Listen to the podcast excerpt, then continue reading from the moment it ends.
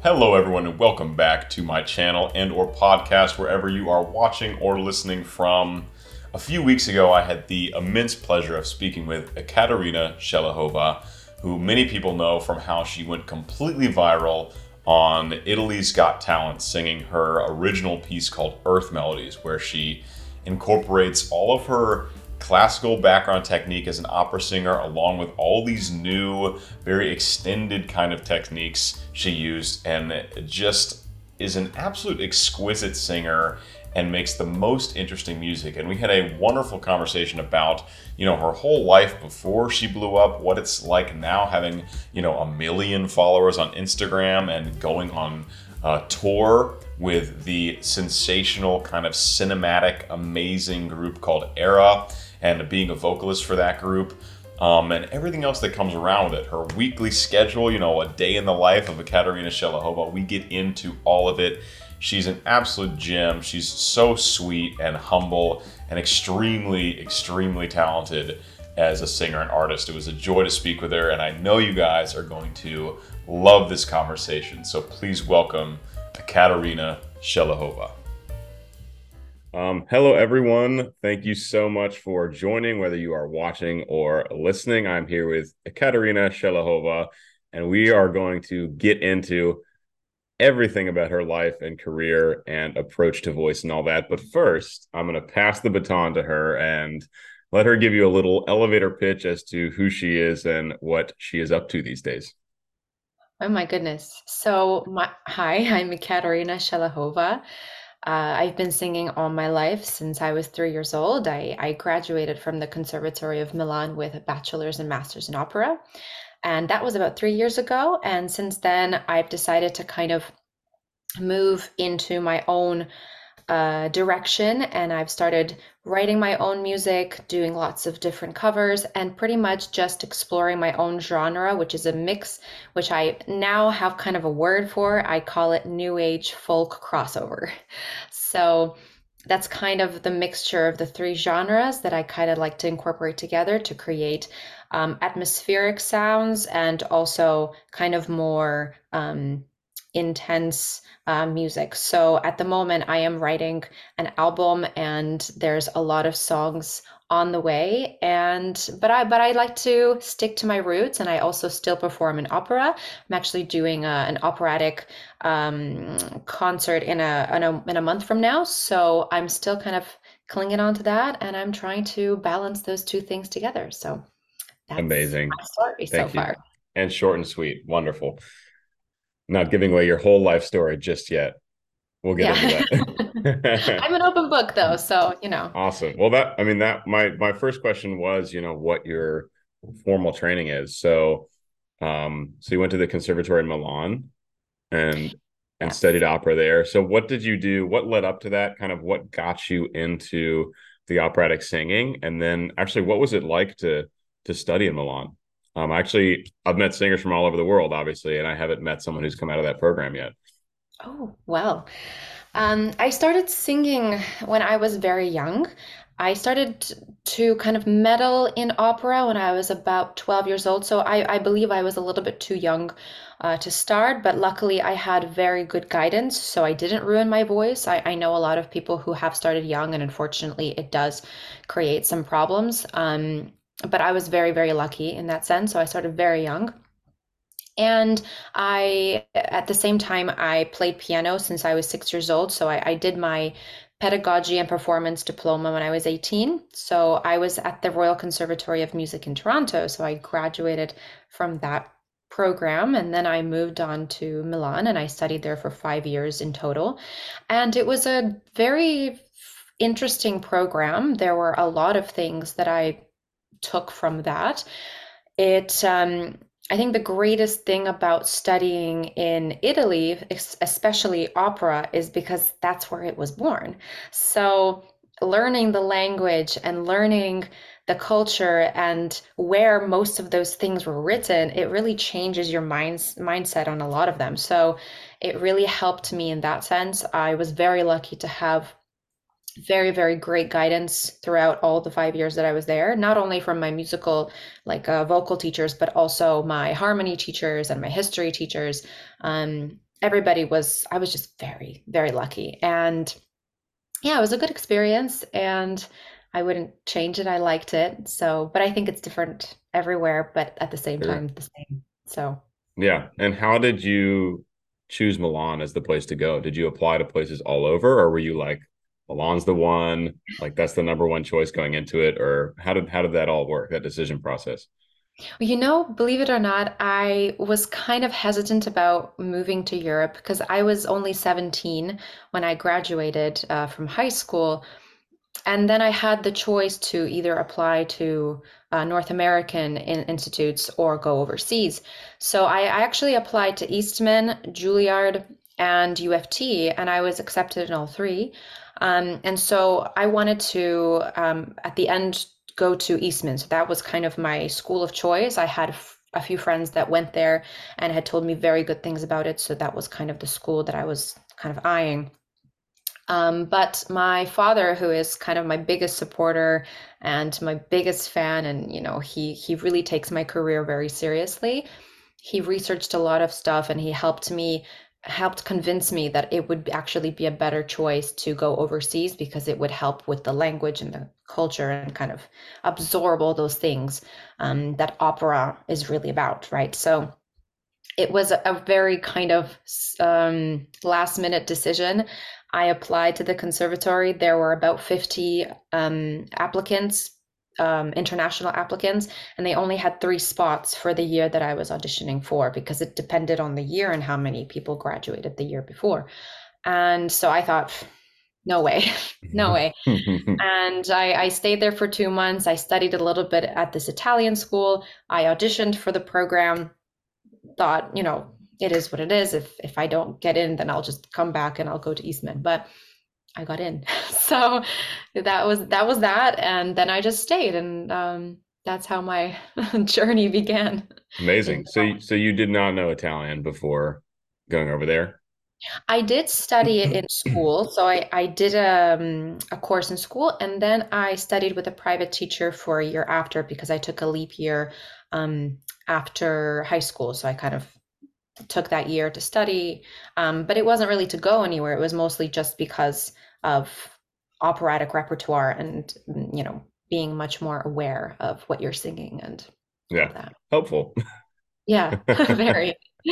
Yeah. How many operas does that program put on a year? And did you get to perform many roles as an undergrad, or do they kind of give most of the roles to the masters and other graduate students? So when I was there, I can't say about now, um, but they did roughly one or two a year. So Hmm. unfortunately, not that many. We did have a lot of uh, concerts and things like that, um, but not many productions. So I, in my first years, I was kind of in the choir. So we did Nozze di Figaro. We did what? What else did we do? I think that's it. I think we did Nozze di Figaro. We also did Carmina Burana another year, so I was in the choir for that, where I pretended to be a mezzo, but that's another story. Um, and and then uh, my last year in my master's program, I, I was actually Zerlina in the production of uh, Don Giovanni, so I got to do one of my favorite roles. Uh, I also did a concert kind of version for my exam. I did Candide, so that was super fun playing Cunegonde. That was a crazy amount of fun, also because I could kind of flaunt my English around. So it was it was fun. And yeah, but they they do um at least one a year and uh yeah, I was I was lucky to be in some of them, but How many people were in the program? Because one one opera a year is like pretty pretty slim unless they're doing like a triple cast for for each show. Yeah, yeah, we we usually did double casting and the program, I believe it was around a hundred people. 100 singers? Yeah, yeah. Wow. Yeah. So not that much, you know, I was definitely expecting more. I'm not here, you know, to to trash talk my my conservatory because I'm, you know, I'm proud of where I went. Um, but yeah, it was, y- you know, it was scarce the the performance time that we got uh, with the with the theater, but it, it is what it is, you know. Great. Okay. So Conservatory Milan, and then you go on to when did you go on? What was it? Italia's Got Talent, and then oh. everything kind of, I assume, like shifted. really catapulted and shifted. Uh, so before that, I assume you were looking at a very traditional opera career, right? Where you do the undergrad masters and you do the young artist programs, then you maybe do a fest contract and then start guesting. I don't know. What was what was your plan before? I'm really interested to hear that. And then how did basically going crazy viral on that show shift those plans? So I've always been a little bit of a black sheep in the opera community. So I never really, and this is so cliche, you know, I never fit in, and but but it's true. I I never really felt like um, I was really in my space in the sense that I love opera and I I love the aspect of um, acting out a character. I that was always a passion of mine to to act out a character. I I did a lot of musical theater when I was in Canada, so I started out with musical theater. I went into opera, so it was always a big passion. But I've always liked to improvise with different genres. And this was something that wasn't very um, I mean it was I was I wouldn't say it was looked down upon, but it was um, approached with skepticism a lot of the time when I would do that.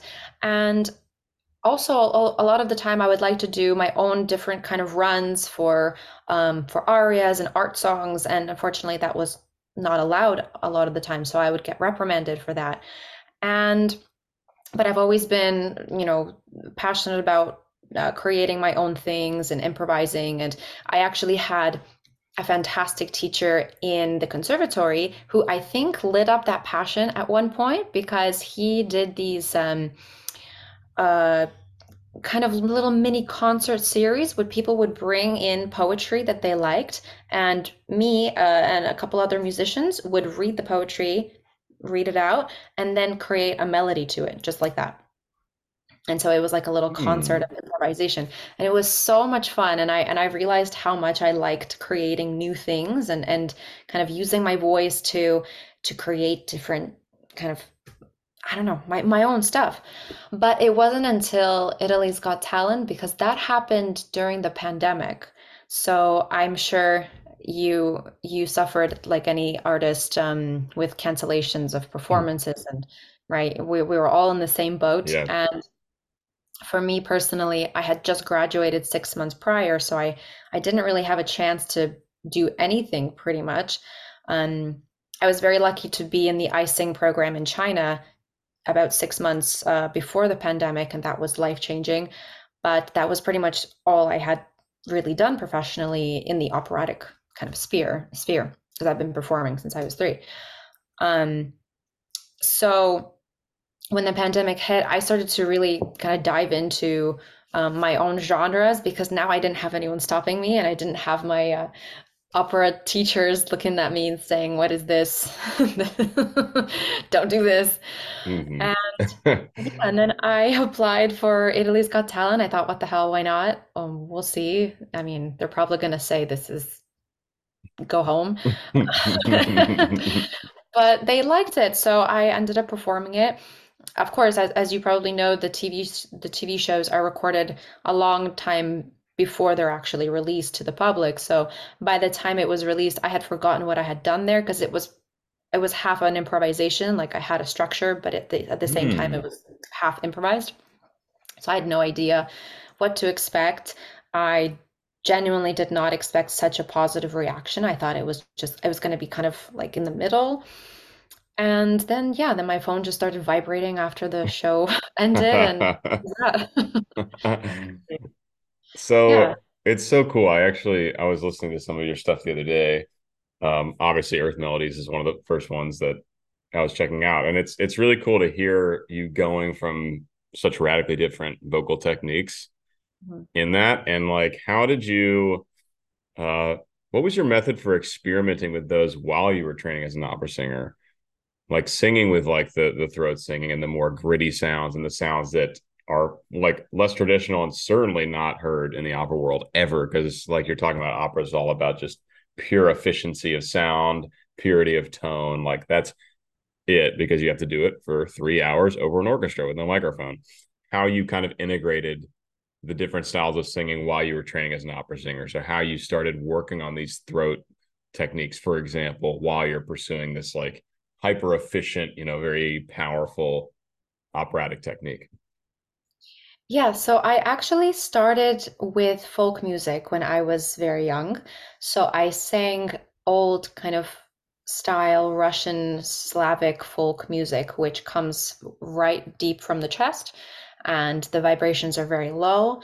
And I've always incorporated them into um, music, and of course, it's frowned upon completely, especially in my repertoire because I'm uh, a coloratura soprano. So if I go into my chest voice, I'm eliminated from everywhere. Like nobody will even listen to my next note if I do that. So maybe that's why I liked doing it so much was because it was so rebellious of me, you know.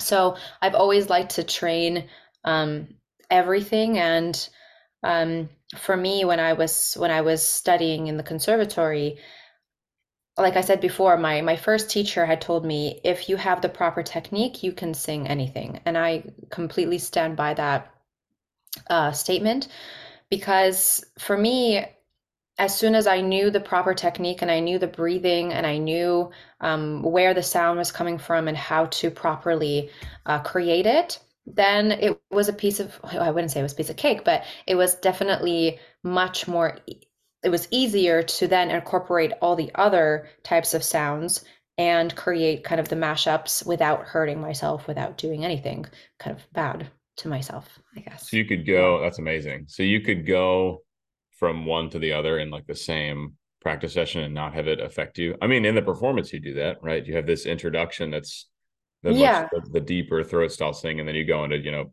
beautiful, totally efficient, like super high head voice singing, and there's there's no grit whatsoever.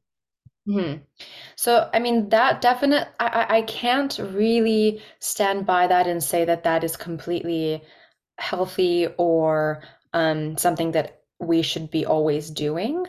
Um, I think that I had just figured out a way that was very comfortable for me. So when I did the throat sounds, it was really coming from a very low, kind of chesty place where the Slavic singing kind of rests as well. So it's not like a ah, which is kind of the, the normal musical theater kind of poppy sound. Mm-hmm. Whereas the the low uh, sounds come a little bit more of a vibration here. So it's ha ha, and so when you when you go down even lower, then that's where the growls and the throat the throat set singing goes into. So as as long as you're aware of where it is, um, definitely shouldn't really affect it. But at the same time, there have been times where I've maybe gotten a little bit too intense, or I've you know gotten a little bit too much into it, and and you know there there have been times that it wasn't um the best uh, performance because of that. But um, yeah, you know, you just have to know your body and what you're doing, and yeah, kind of know your thresholds for mm-hmm. for that kind of thing. Yeah. Very cool. Okay, so opera conservatory, then you go on this this uh, talent show. Essentially, everything blows up. You're going viral. Did you, I mean, do you feel at that point like you're on a rocket ship and you need to like do something, like follow up to kind of keep that wave going or like start writing this album? Or how did things in your career kind of go? How did you ride that wave from being on Italy's Got Talent to the point you are now? Well, I believe the first year, so it's been two years since the show premiered. Um, it was March of 2021 when uh, the the video became public, and the first year was definitely very intense emotionally and mentally because I felt like I had something to prove now, and so I was trying to do as much as possible and create um, as much as I could. And sometimes it wasn't coming maybe, from the most genuine place because I was trying to kind of push these things out. And since then, I have found a balance. And now I focus on genuine things that come deeply from me. And maybe I don't um, necessarily go in the, I, I don't know, the rhythm that I was going at in the beginning because I was so stressed and you know panicked about it. but now I just take my time and I, I do things um, at my own pace. But yeah, the first, I guess, even like the first six, seven months were definitely very stressful because it was anticipated. I had no idea even how to deal with uh, with everything that was happening, and yeah, it was. I wouldn't say difficult, but it was definitely yeah. Different, very different. Did you go from? I mean, were you on social media before that, or were you pretty much off grid, and then all of a sudden you're like in the limelight? because I could definitely see how that would be uh, pretty stressful. Well, I, I've always understood that in our time, social media is a very important tool. So I have I was present on social media definitely before that, but I had, I believe, around a thousand maybe followers during the time right before uh, Italia's Got Talent. So you know, I was creating my own content and I was already doing lots of covers and things like that because it was always something that I liked to do. So it wasn't like um, after the show I changed who I was or I started doing something different because that's what people expected me to do. It was more like, you know, I did more of it because I knew that it was exciting and I liked it. But I've I've always kind of meddled in the social media sphere. I've always struggled a lot with it because it it has always exhausted me. So anytime even I've had fans kind of reach out and say, "Hey, where are you at? Where you? Why aren't you posting for two days?" Because sometimes I'll be like hyper active for a few days, but then I get so mentally drained from it that I have to take a few days off. Um, so it's definitely it's still a learning curve, but I was always I was kind of always on social media. Yeah. yeah, that was kind of my next question: is how you approach creating content. It's something I am. YouTube really works for me because uh, it, it's just like it's a more kind of linear path on YouTube. There's not nearly as much pressure to post like five reels a day, or there's more demand for a ton of content on Instagram and TikTok, for example. Um, my Instagram kind of blew up because of the stairwell covers. I don't know. That's probably yeah. when you when you saw me, whenever yeah, that was, yeah, a year and a half ago. And if I were good at Instagram and if I, like you're talking about, if it wasn't so mentally draining for me to try to be trendy and keep up with everything, like the following would probably be a lot bigger. But I just, I struggled to do that while I'm like making this very legit career in opera happen. And so mm-hmm. YouTube for me is kind of like the nice, like, it's kind of like the opera career. It's a much more like long term kind of yeah. slow burn kind of thing. So, how do you, approach your content? How do you choose what videos to make? And what's your what's kind of your process for making just like a a standard Instagram reel, like picking the song and then I don't know, choosing what style to sing it in, or how do you go about all that? You know, um, most of the content that I post is just stuff that I like. You know, I've I've always been very adamant about staying very true to what I want to do and trying not to follow trends and you know i've I've, I've talked to a few media consultants and one of them is actually one of my closest friends and she's she meddles in media and she does all these kinds of things and she even created a kind of a list for me of you know today you're going to do this to the next day you're going to do this and mm. Today you're going to post a story and tomorrow you're going to post a reel and maybe and i think in a way that's fantastic um, for engagement and for for things like that. But when it becomes a little bit unauthentic, for me, it loses the reason for why I do it because I don't do it for the follower count or for the likes or anything. I do it because I was inspired. I, I listened to a song and I really liked it, and I wanted to just record a cover and I wanted to share that passion for that song with the world. So for me, it, it, it's always it really comes in random. I know that sometimes I'm like, okay, I haven't posted anything in a while, so maybe I should, you know, do something. But it always just comes from, okay, what song do I like? And what's something that I've been listening to recently? For example, when I was um, something that just blew up like a like a month ago was the the Lord of the Rings, um, the Rings of Power, the tiny little thing, uh, vocalise that I did on Instagram, and that just came because I was watching the show and I really liked that song. I thought Bear McCreary did such a fantastic job on the um, on the soundtrack. So yeah, but um, for for video making and things like that, because this is something that I've gotten a lot. And I think I'm sure you've gotten the same questions. Um, but for recording, I, a lot of people say that I record the audio and then I lip sync to it, which is not true because I record everything in one take because I try to make it as authentic as possible. Like I just sat down, I sang it. Here you go. If it's not the best, it's not the best. It is what it is. This is what I can do. That's it. Mhm, yeah. But, Yeah. um, so everything is recorded in, in, in one take and uh, just the video and the audio. I, I use my little baby right here, Let's see it. my little baby. Cute. And you can probably see in some of the videos, I'm holding it kind of down here hmm because when I prop it up somewhere, you can see it and then it just kind of dangles on my face. And I'm like, I don't like that. So I kind of hide it. And so people sometimes accuse me, they're like, you're lip singing. And I'm like, it's right here. It's in my Mm. hand. So, so so yeah, it's that's all my live. So it's all live one take, but you've you've ascended beyond just recording on the iPhone or whatever. You at least have a microphone. Yeah. Yeah, yeah. Yeah, no, and I, I, you probably feel this way too. It sounds like I, I know people they've and they have they have very polished like these wonderful TikTok videos and Instagram reels that are, you know, put in a, a digital audio workstation, edited, you know, compressed, tuned, everything, and then they lip sync to it. And to just make a reel, it takes hours, hours and hours and hours. And I'm like, for my stairwell videos, it wasn't. It was. It was just just the iPhone. I just hop on the stairwell, the Yeah, and look, I mean, shoot it, it. the authenticity just Yeah. came through and people loved that. And I, and I loved it too. So, Oh, thank you. I uh, I've been meaning to to try to find some spaces where I can do more of that because I did like doing that, and I was always happy. Like I wouldn't post something I wasn't happy with just because it would get some likes or something. It was like I'm like, oh, I really like how this sounds, um, this acoustic environment or whatever. So I, I I would like to get back to doing that at some point. I think I I think I will.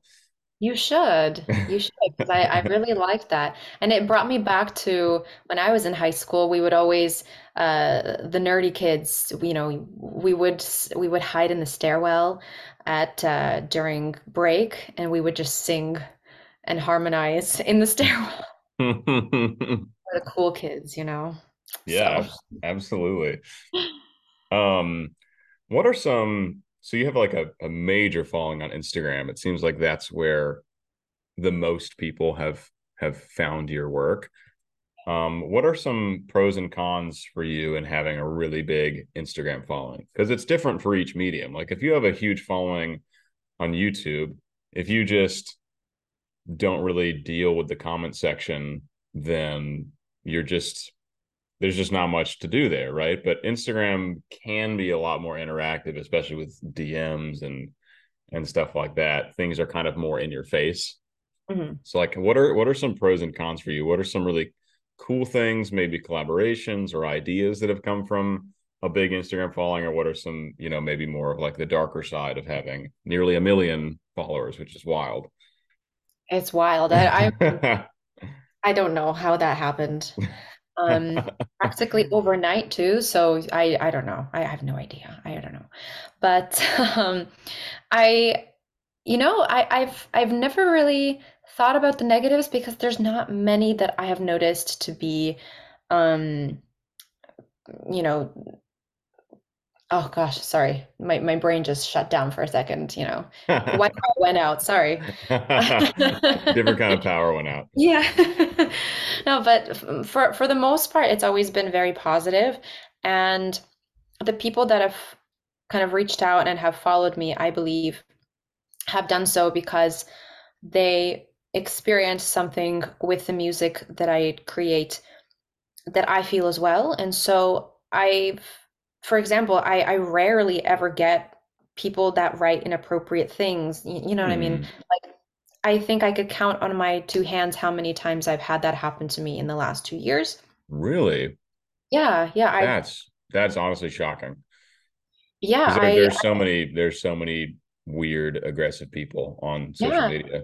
yeah. That's why, you know, I, um, but I, but I think it's also because I curate my content a little bit to, um, to make sure it only focuses on the music and, um, I try to stay away from, um, you know, different types of topics or my personal life. I try to kind of make sure. So I guess maybe that would be kind of um, kind of a positive, but kind of a negative at the same time because now I can't really share a lot of stuff that I used to share. Mm-hmm. And when I do share it, I share it with the private friends, you know? yeah, yeah, yeah. so that's, you know, that's where my real kind of life, uh, just weird stuff around the house, that's where I post. But I definitely feel like I've had to, I guess, curate a little bit more about, you know, and be careful with what I post and what I say. And, you know, because unfortunately nowadays people are canceled for the for the smallest thing. So I always have to be just very careful and and and wise about what I say, what I do, and that's definitely, I guess, a, a negative aspect of it. But like I said, going back to the positive is that whatever I've done, whatever I've posted, whatever I've said has always um, been um, accepted, and the people that write to me are the kindest, most warm people that I've I, I could ever hope for. And like I said, creepy, kind of weird messages, maybe like once or twice. So it's that's cool. That's nice. that's really that's great to hear. Um, I've spoken with a number of creators that have had a very different experience. I mean, me too. Even I yeah, get yeah. even I get a number of weird messages.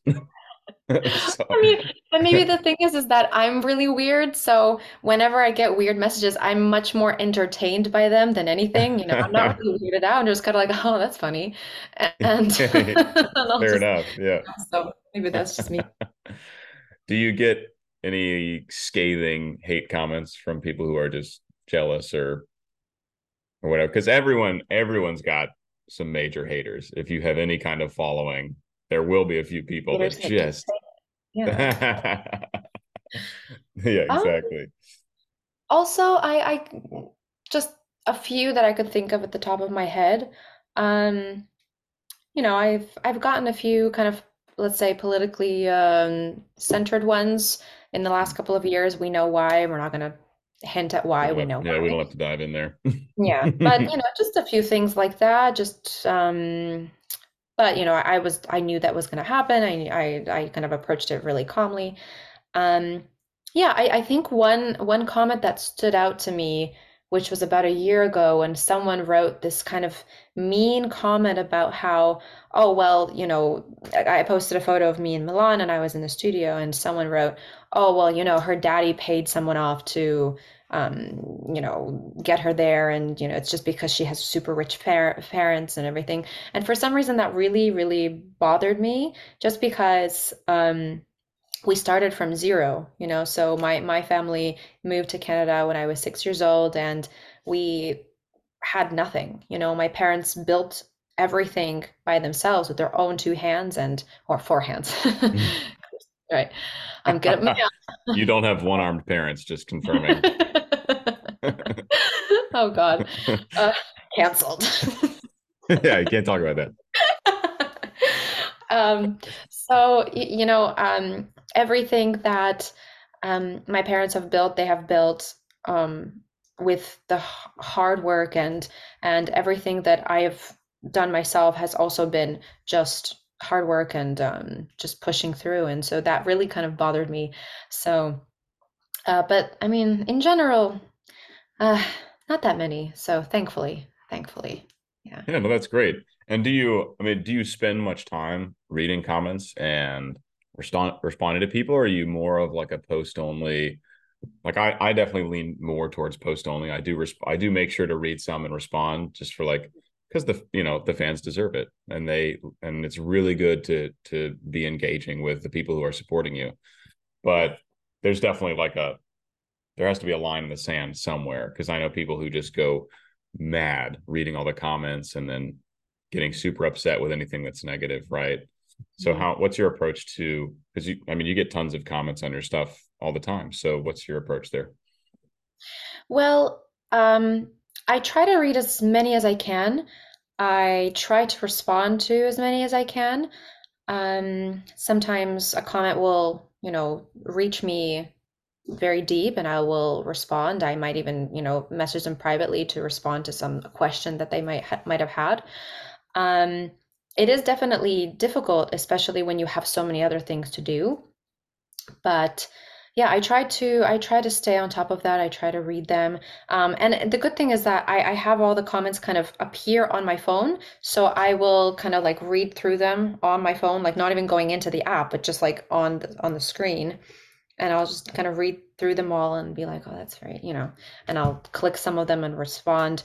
Um, but for private messages, especially when I get DMs, um, I mostly try to respond to as many as I can, just because for me it's it's been two years since I've been kind of more visible on the on the webs, mm-hmm. and it still boggles my like it it it doesn't click with me, and I don't think it ever will that someone took the time of day to write to someone else who they don't know and to write nice things and to write things that they felt when they listened to your music and the fact that someone took the time of day to do that. And i want to also take the time of day to respond and say thank you for taking that time to to say these nice things because i don't know i mean crazy crazy. It, it boggles my mind. So it is. you know, yeah it, no it really is it really is an amazing thing. Yeah. well this is great to hear. I mean it sounds like you have a a healthy relationship with social media which can be so damaging to people, especially um, if you go from somewhere, you know, you have a thousand followers, and then the next week you have a hundred thousand followers, and it's really easy to get sucked into that. Yeah. Um, and to kind of put your value in the numbers and and take the hate the hate comments really harshly and personally and kind of blow off all the amazing positivity that's coming in. So I commend you for that. It seems like you've you've got a really healthy balance there. Uh, which is I awesome. try my best. Yeah. Well, I mean, with the hate, you know, we we all get it, and I think the the most important thing to remember is that everyone is going to have an opinion. Mm-hmm. Everyone, and at the end of the day, you have to take into consideration whose opinions you value the most, right? These people that don't know you, they don't know where you come from, they have no idea who you are, and they're just assuming and judging mm-hmm. from one little thing that you posted or people around you who who love you and who are are um uh, happy with what you're doing and yourself as well you know? If you're happy with what you're doing i think that's the most important thing and yeah. Cares?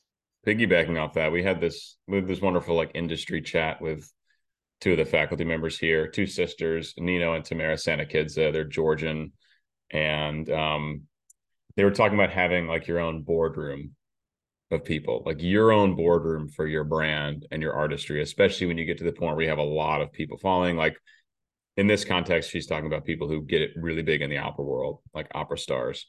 Mm-hmm. And, you know, there's going to be, you know, scathing reviews and there's going to be people telling you, oh, you're not a mezzo, you're a, a this or a that. And you just have to have your own, they called it boardroom of like trusted people, friends, mm-hmm. family, vocal coaches, voice teachers, conductors that you trust and then the rest is just noise. Yeah exactly. and i really i really liked that analogy i agree with that. That's a good analogy yeah. Right yeah. Um more on the opera. So how because you said you're very much still interested in doing some amount of more traditional opera performance. Uh i think you have a carmina coming up. I think i saw that on your website oh, yeah, right? yeah, yeah december carmina yeah. burana awesome super cool piece. Um so what is your training like? I mean, are you still daily training for the operatic career? How do you how do you kind of balance that with all these other things you want to do? Yes, so my opera training is daily, definitely. Um, but you know, I've uh, because I train every single day, well, I try to. Um, we'll all be liars if we say every single day. Nobody trains mm-hmm. every single day. Don't lie to yourself. it's also good to take days off. yeah, it's healthy. Yeah. It's healthy. Yeah, it's healthy. Yeah, um, but because I train the voice every day with with operatic repertoire, I think that's the best training that I could do for my voice. And so, mm-hmm. since I train it every day with the proper technique and with the proper breathing, all my other other oh my gosh, all my other repertoire just kind of clicks into into place, uh, just like this. So even before my sh- my shows where I do my own repertoire, I always warm up with more operatic style warm ups and things like that because that's the way my voice uh, wakes up and, and works the best. So yeah, it's it's it's not been a big issue kind of um, mixing the two or balancing the two. Um, I think the the biggest difficulty for me was balancing like repertoires. So going from an operatic performance one day and then singing completely in a different uh, technique and different manner and style the next day is challenging not only physically but mentally. Um, but it's also been just fun to be able to do that. Like for example, I did three shows back to back. Why am I saying three? Two, two shows back to back. I did um, one musical theater show, which was um, kind of belty and very, very modern kind of style singing. And then the next day, I had to do Rossini, Mozart, and just a whole two hour program of arias. So that was very challenging. But, you know, like I said, if you know your body and you know your technique, you can do it. I mean, it's not going to be. Yeah, those are radically different. Hard, I, yeah. I talk a lot about the differences between musical theater and operatic singing um, in my analysis videos.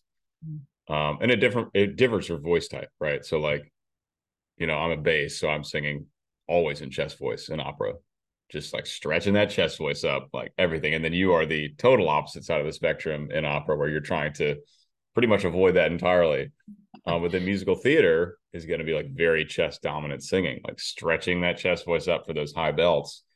Mm-hmm. So that, I mean, in your case specifically, going from the rep you'd sing in musical theater versus the rep you're going to be singing as an opera singer, that is like very different, like entirely different styles of yeah. singing. Yeah. Yeah. Very cool. Yeah, even though I, I do, uh, when I do musical theater, I try, because my belt is actually quite low, so my break is at a B flat. Hmm. Um, so it's, you, you know, I'm, I'm kind of an almost an alto when I sing in my chest voice. I don't get very high, I get very low, so I can I can sing quite low in my in my chest voice. Um, but so I like to mix. So I, I, I mix those belts with my head voice, so it's not too uh, forceful and it doesn't kind of come out too uh, too belty. So I kind of incorporate my own style, I guess, even in the musical theater repertoire. Yeah. yeah, it can be. It can even with good technique. If you're stretching your chest voice up really high, it just is taxing. yeah, of course. It's, it's why Absolutely. people say like a tenor only has so many high C's. Like that's actually kind of true. Yeah. You know, yeah. if you because that's that is an extreme part of the of the of the chest range, even for a high tenor. Yeah. Um. So yeah, definitely that's that's smart. Do you feel like how does that affect the power? Because obviously you get more power if you keep extending the chest voice up. It gets more and more like yelly. Mm-hmm. Um. How does that affect? I guess if you're if you're microphone in musical theater, it's probably okay. But how does it how does it affect the timbre and the power when you go from that mix, or when you go from that full chest singing to that mixed kind of singing? Mm-hmm. Yeah, so of course, um, the sound becomes a little bit different than what you would hear, you know, in a in a true belt. But that's why I kind of try to avoid very belty songs in general, just because I I know that I could sing them in that mix, but it just wouldn't sound the same. So I focus a lot on kind of old old style repertoire, like The Sound of Music, My Fair Lady. Um, I mean the the the the newest I'll go is like Les Miserables Mm. um, things like that. Um, and so when I do sing the kind of belty ones, they do sound a little different, and it's up to the audience to to say if they liked it or not. I think it sounds good in its own way, but definitely it does change the the color and the uh, the power of it for sure. Cool. For sure. I appreciate you nerding out with me about vocal stuff. uh, Are we not I, singers? Is that not what we do? that's exactly what we do. So here's another here's another question. If you let's say you're doing a song that has some belting above that B above the high B flat, um, do you start mixing before you get there so there's like a smoother blend, or you do you kind of carry the chest voice up as high as you can comfortably and then switch? Mm. I actually start mixing around the F. So okay. that's kind of where I start to get a little bit airy and I and I try to keep it very high in position. So yeah. right from the F, then I know that when I do get to that B flat, then it's already kind of half mixed. And so when there's that passage, you I mean the the break between the two, the chest and the head, you can't really hear it at all. Um, otherwise, if I do push um, till that B flat and then I go into the mix, then you can really hear the difference. And then people are like, oh, what just happened there, right? Mhm, So, mhm. And and it's kind of like an illusion. You're kind of I was just about to say Yeah, yeah. I was just about to say illusion. Yeah, you're tricking the audience into thinking that that's what your voice sounds like in your chest voice when you're singing through those kind of passage notes F, G, A. And then when you get to those belty notes, people just think that you're still in your chest voice because that's what your sound your your sound was Yeah. like in the lower register. So, Especially if the intention's there. Mm-hmm. Because you Yeah. can everything with your body and face, you can make it look like you're building up to this Yeah, gargantuan belt. And it's like, oh, I'm just mixing. Yep yeah, yeah. It's all in the struggle. You got to look like you're struggling with that. And I'm like, ah. Isn't that the funniest thing about singing? Like it, if you're singing well, it should be so easy. But yeah, you get like the like the rock face as if it's like, you know, Yeah, like it's the taking taking everything out of your body when it's it's more the body is working and this is all this all has to be completely free. yeah. Yeah, Awesome. definitely. Um so so traditional opera. Um do you have goals to perform like I know you've got the Carmina coming up, but do you do you have goals to perform like full roles in opera houses? Like do you have a dream like all of us to, you know, perform at La Scala as like a main stage singer someday since you went to school in Milan? Yeah, well, I mean, it's always definitely been my been my dream to perform at La Scala. Um, so I, I I already do perform a lot of uh, kind of solo roles. I, I just did Gilda a few months ago, and I did Adina from Elixir d'Amore. So Oh. I Where, where did yeah. you where were you singing? I was singing uh, Rigoletto. I was singing in a city called uh, oh my God, I should have known this. I should have prepped. I did not prep. My goodness, it's a city in Italy, but I will. I'll write it down. Maybe you can. okay. And put in the bio. Um, yeah, it, it- it's it, it's in um, Lombardia, so it's kind of near Milan, Cool. and and then I did um, Adina in Monza, which is also super close to Milan, and there's a, a communal big theater there, and yeah, so I I still do kind of um, solo roles, not as much as before. As before, I did a lot of ensemble and did a lot of small roles, and um, but um, yeah, I mean, my dream is definitely to perform at La Scala, but my dream is to perform like my own kind of repertoire at La Scala, which is impossible. It will never happen. But it's a dream, right? You That's can a- dream. That's a good moonshot moonshot goal to have. I'm sure the uh, the Italians will throw tomatoes at me because they they're the most. I don't know how it's like in in North America. I've only seen a couple of um, operas in North America, just because the. Excuse me, can we talk about how expensive the tickets are in North America for opera? Like, come on. In, in Italy, I would go to a show like once a week because I would get the tickets for 10 euro. And of course, you would be in the gallery in the galleria up in the top and just Mhm. standing the whole time, but it was worth it because you got to see a show at La Scala for 10 euro. Yeah. So I was, I was there so often, and and the Italian public is definitely um, not shy to show um, their opinions. So there have been times where people have been truly like heavily whistled at Mhm. after a performance. So um, yeah, that's just the one thing that maybe would uh, deter me away from doing that. No, Scala Scala is notoriously that it is it is uh-huh. So- You're good. I thought it was I hmm. thought it was plugged in, but it wasn't. So Can't have another crash. nope, nope. yeah, Scala is notoriously like the the hardest house in the world for that kind of thing. I know it's a big like for American opera singers who are very very well trained. Like the rest of the world does love American trained opera singers because there's a bunch of amazing training in this Oh country. yeah, yeah, but definitely. the but the biggest fear for American singers is performing at Scala because like if you're Italian isn't perfect. Like if you don't sound like a fluent Italian speaker singer yeah you can you can get wrecked on that stage and booed and Oh, yeah. whistled and, and whatever else. American houses are not like that. There's definitely a much more polite crowd. It's the funniest thing about about America and the whole opera scene because it's not like a popular thing here. Like Mhm. every every tiny city in Europe has an opera house, like a functional opera house, and like I think there's like a little over a hundred houses in the U.S. or something, like six to eight like major houses. And of course, because it's America, even though it's not popular here, we have the biggest opera houses in the world by far.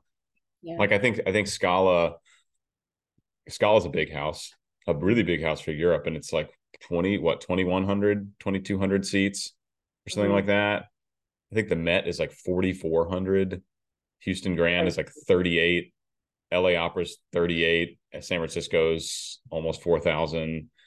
It's just like crazy. And of course, you know, here, you know, these these companies struggle to sell out these houses because it's not as popular here, but we have twice as many seats to sell on these major opera houses it's hilarious. It's just like a little vignette of America being stupid. no, no offense to my homeland. Yeah, careful. We, we've we've had some cancelable moments so far. I know that's okay. That's okay. Um, okay, so obviously you want to sing at Scala and probably plenty of other major houses. What are some dream roles for you? Ooh. My biggest dream role is Oscar from El Ballo e Maschera. Oh, I even named my piece. yeah, I even named my first dog um, mm. in honor of that role. Mm. Love I love Il Ballo Maschera. That's one of my favorite uh, Verdi operas, and um, Oscar was just always um, a character that I've really enjoyed singing. So to be able to perform that role would be super fun. And it's not a challenging role, right? So I mean, I could do it right now, but I've just never had the chance. I've never um, seen any auditions or anything like that for El Ballo Maschera. So maybe one day. Um, I also really like Rosina from El Barbiere di Sevilla. So even though I'm a soprano, I still want to, you know, do that one day. And yeah, I, I always really liked uh, comedic uh, characters. So um, Norina from Don Pasquale, uh, Adina is my absolute favorite to play. So I've I've done Adina, uh, I believe, four times now, and it is my absolute favorite. Mm. Um, alongside Despina from um, Il Così fan tutte. So you know, all of those comedic uh, characters are are my favorite. I'm not a big fan of the damsel in distress ones, um, as much as my repertoire is mostly that. Mm-hmm. Fine, it is what it is. Yeah. We're gonna deal with it.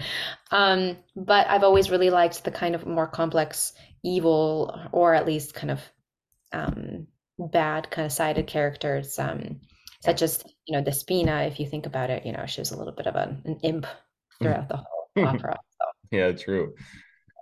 It's so you, you said you're a you called yourself a, a lyric coloratura, a light lyric coloratura.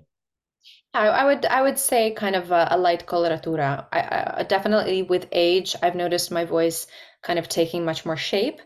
Um, and I, I believe my voice has um, gotten a little bit more volume and a little bit more heft. So I would say kind of a, a kind of a regular coloratura. I wouldn't call myself too light anymore. Mm-hmm. Um, but yeah, kind of sticking to that cool. that name. awesome. Yeah.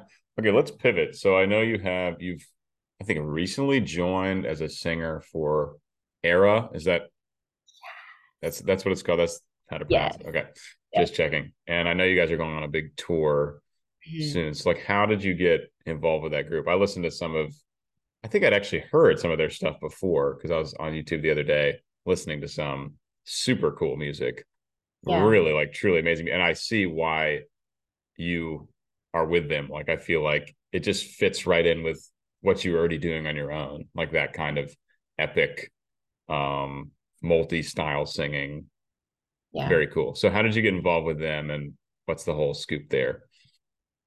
So, about a year ago, Eric Levy, who is the composer and creator of Era, he was looking for uh, new performers for the tour that was happening in 2022, in the end of 2022.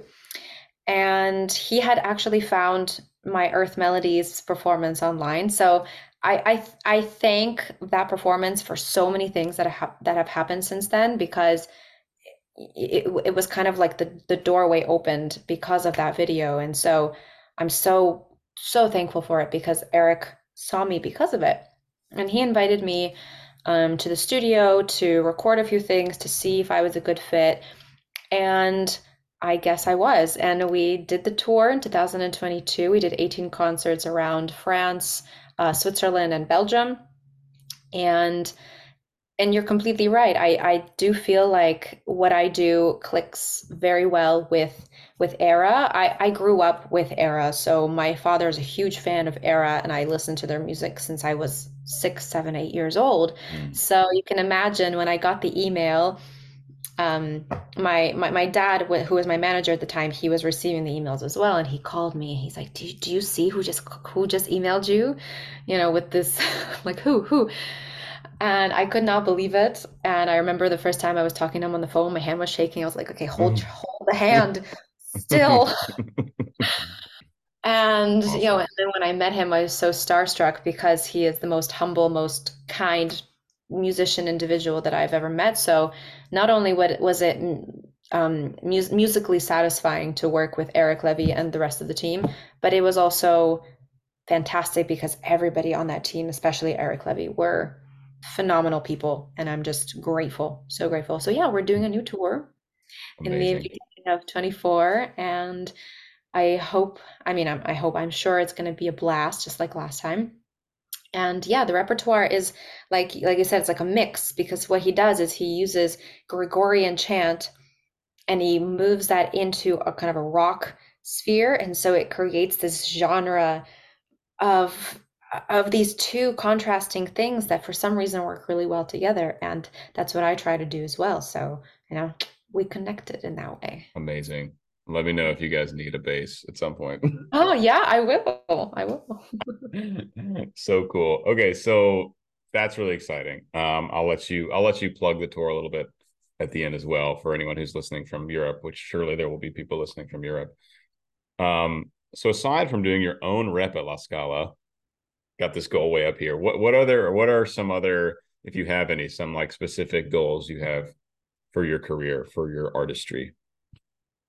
Well, my biggest goal right now is to be able to perform uh, a tour with my own music. So, because I've been writing a lot in the last couple of months, I've been joined by a fantastic composer and writer, Ron Lapata, and uh, Andrea Cozzo, which who writes the lyrics. Because you would not like to read my lyrics. They are see the bird in the tree, he is singing to me. uh, that's, that's pretty much sounds like a I, hit. I actually cut that was a plug uh, for my next single. oh, okay, yes, bird in the tree. Be looking yeah. for it. and um, so we've been writing a lot, and so there's so much to share. And I hope that I mean, my biggest dream is to be able to tour and to sing my own rep- my own repertoire and to uh, to share that with people because it's it's a part of me. Every song means a lot to me. So yeah, my biggest dream is to to do that and for people to like it and for people to uh, connect with it. So. Amazing. Um, super cool. Okay, writing process for your original song. So you said people help you with the poetry or the lyricism, but how do you? Where do you start? Where do you start when you're writing a new song? Are you noodling around on the piano and you do something you like, or how does that all work? I definitely noodle around on the piano very often. uh, I, I, will I will use that word from now on. I like that. Excellent. Um, good. Good. So it, it does start with the piano because I, I I do start with melody first most of the time. Um, because for me it's always been about expressing myself with the melody. I've never been really great with words in general. You can ask anyone in my life, any past partner of mine, they're like, she's not good at using her words. Um, but uh, I've always been really good with expressing myself with melodies. So that's what I really, you know, try to do. And I create the melodies and then I create the idea behind them. I've written some songs, so I've written some lyrics as well. Um, but definitely having a little uh, a, a hand with that has been life changing because what I do is I bring a bunch of phrases that are just kind of there somewhere bottled up and I'll say them and then Andrea somehow makes them into something coherent and uh, nice instead of the jibber jabber that comes out of my mm. mouth. So it's nice and the process i believe is is different for everyone for me like i said it's always been starting with melody some people start with the lyrics and then they add words to it. Um, it always depends on what you're feeling and what what just feels right in the moment. I feel like mm-hmm. real music and all of that just comes from something screaming at you that wants to come outside. So yeah, just let it out. Cool. Okay, so then you get the melody, you get the lyrics. Then how do you go about instrumentation, especially for this? Let's say for this uh, album you have that you're working mm-hmm. on. What's the kind of idea for instrumentation, orchestration, some electronic, some analog? What's your what's your thinking? Yeah, so we're gonna we're gonna kind of do a little bit of a hybrid between kind of uh, orchestra and some electronic.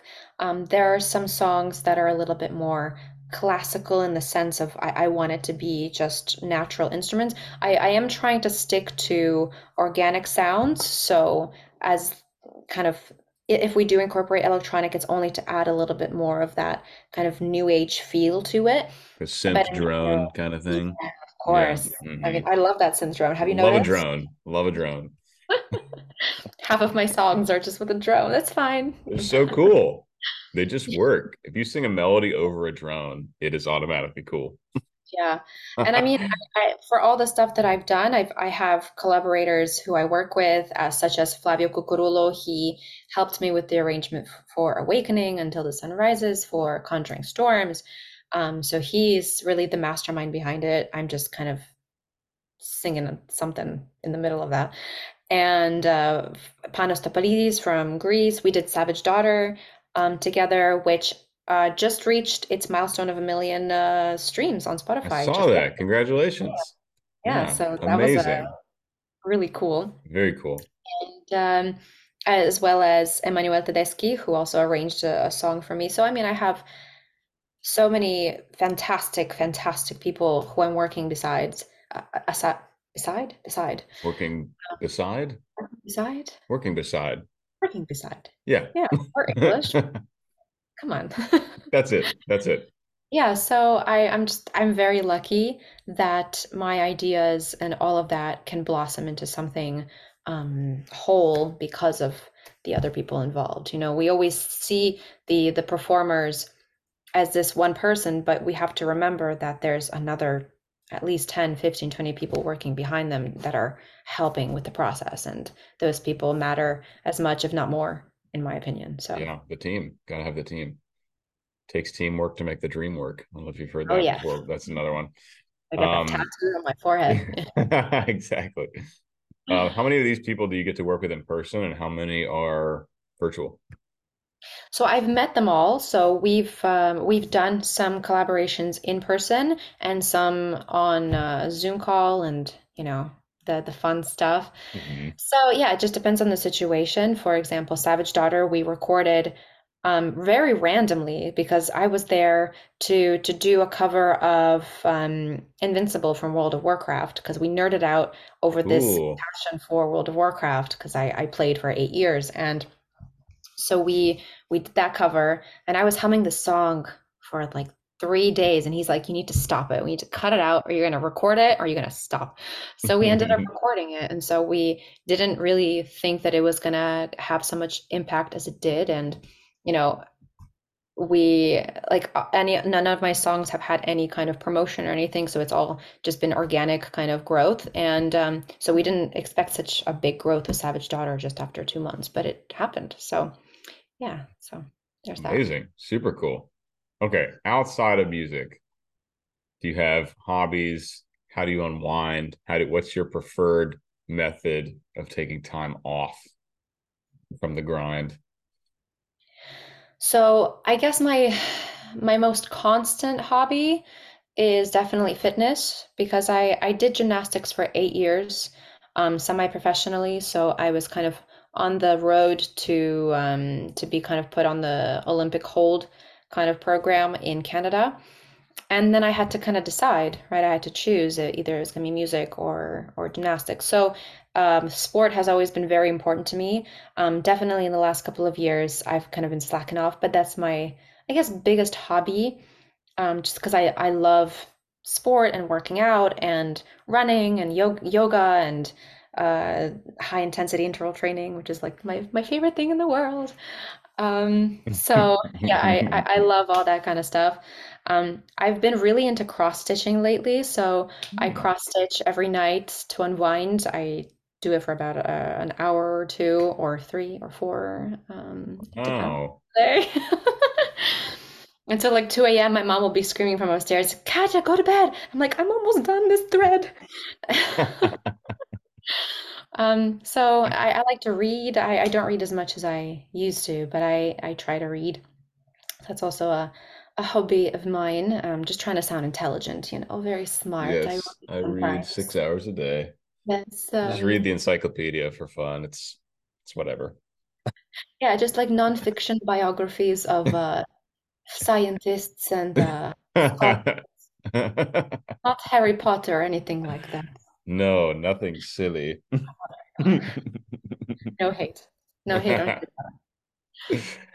Awesome. Okay. I love asking this question. Um, it's a day in the life question, but a day in the life usually doesn't make much sense for people like you, people like me, a lot of people I talk to who it changes so much depending on the projects you're working on. It's not like nine to five, you're just doing one thing every day. So, what is more of like a week in the life look like for you right now? So right now it's quite relaxing in the sense that I'm not traveling in this month, so I'm just kind of taking time. Um, so uh, in a week, I, I try to work out at least four or five times because I try to think of that as part of my career, you know, taking care of your body, taking care of your emotional state, which comes from taking care of your body as well. It's so important for us artists, especially, you know. Um, so that's kind of part of the job, you know Absolutely. practice at least one or two hours a day. Um, you know, I try to kind of put in some time for creative process, so I'll listen to some music and see if if anything comes up of my own and things like that. Um, yeah, so it really depends. When I'm back in Milan, um, I do have lots of errands to run there all the time, so I'm always moving around and um, yeah, so I, I it really depends. But at this at this point in time, I'm uh, very kind of loose and I'm able to spend my time with family and with my dog and it's it's been great. So it's hard to think of like a day, a Mhm. week, a week in the life. I I don't know know. even a even a week is tough because it just yeah, because you never know. Like like if you're traveling, then your whole week is just airports, airports, airports, sing, Mm, sleep, airports, airports. Um, which exhausting. is, yeah, which is exhausting, but I I love flying personally. I I, I really enjoy the travel time. So um, for me, it's it's everything is fun from the beginning till the end. Um, but uh, and right now it's just uh, sleep, run, walk the dog, uh, sing, and um, just get as much done as possible. So.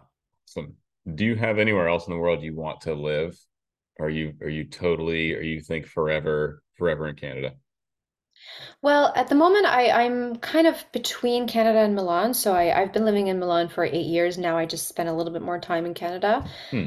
Um, but I, I love Milan so much. I don't think I would ever move away from there. It's my favorite city. I've been to many, and I always gravitate back towards Milan. Um, hmm, thinking, thinking. Um, Maybe maybe when I'm a little bit older, I would love to move somewhere in the countryside or somewhere near the sea. Um, I really liked um, uh, the Eric Lévi. He he lives in a in a beautiful city called Collioure. Collioure, I think I said it right, in France, and it's right by the seaside, and it's the most gorgeous little city, and I fell in love with it. So maybe when I'm older, I'll I'll uh, enjoy that peace and quiet, but for now I need the chaos. So Yes, it's I'm in the big city. yeah, it's time for chaos. Um, I've actually spent a, a decent amount of time in Italy, probably like three, three or four months total. Um, I did a study. I did a did a study abroad in Florence uh, in 2016, and we, you know, went all over then. Um, and then I did an, an opera program in Lucca uh, a couple years after mm, that. So I was in Lucca for like five weeks, I think. Um, I was just back for a, a wedding in Italy in uh, Brindisi, way in the south, which was okay. lovely, just like sure. absolutely stunning. It's like definitely want to go back there. And then I and I went to Italy when I was like 10 as well. Mm-hmm. Um, but I really have big dreams. Hopefully, not that far from now of having a villa in northern Sardinia. Oh, yeah. Sea. That is like my number one. that, that's a that's a great place to kind yeah. of. It's just it's perfection. Yeah, definitely. okay, so in this, well, actually, I think we've probably answered, but so I have patrons submit questions, people who support me through Patreon, people of the higher tiers submit questions for these. We might have answered all of them already, but let me just. Ooh. uh I do. I just remembered that I have a driver's license, a driver's test at 1.30, but it's okay. It's okay. Yes. So how much how much time do we have? And I'll I'll taper it down. I think we have. We have five minutes. minutes. okay. I forgot. He just texted me, and I I I just realized. I'm then so I'll sorry. just. It's okay because I think we've answered most of these anyway, which is cool. Okay, this we we've kind of talked about, but it'd be cool to get a, a more uh, a more structured answer, I guess. Um, and part of this we haven't talked about. Okay, a number of classical singers seem to have used the COVID opportunity to develop other skills and uh, kind of go into other genres. How do you see that impacting the traditional opera world short and long term? So I guess how do you see COVID COVID's effect on the opera world both now and in the future?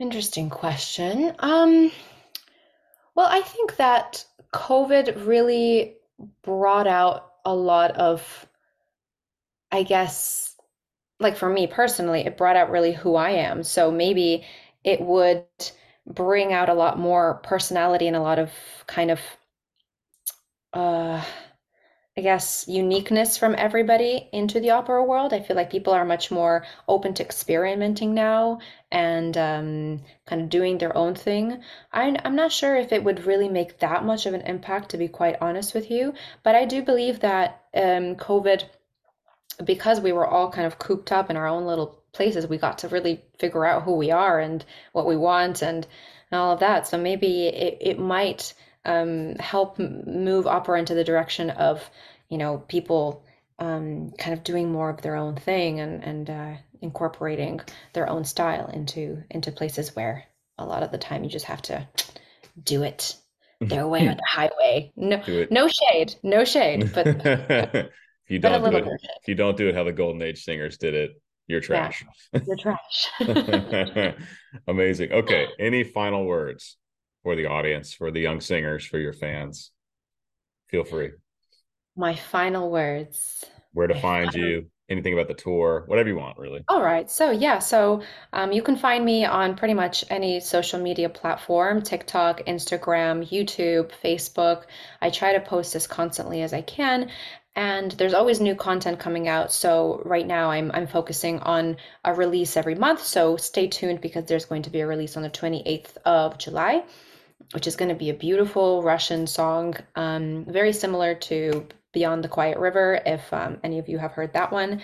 So it's going to be um, collaborated with Panos Topalidis. So it's going to be a blast. It's going to be beautiful. And my tour with Era is coming up in February.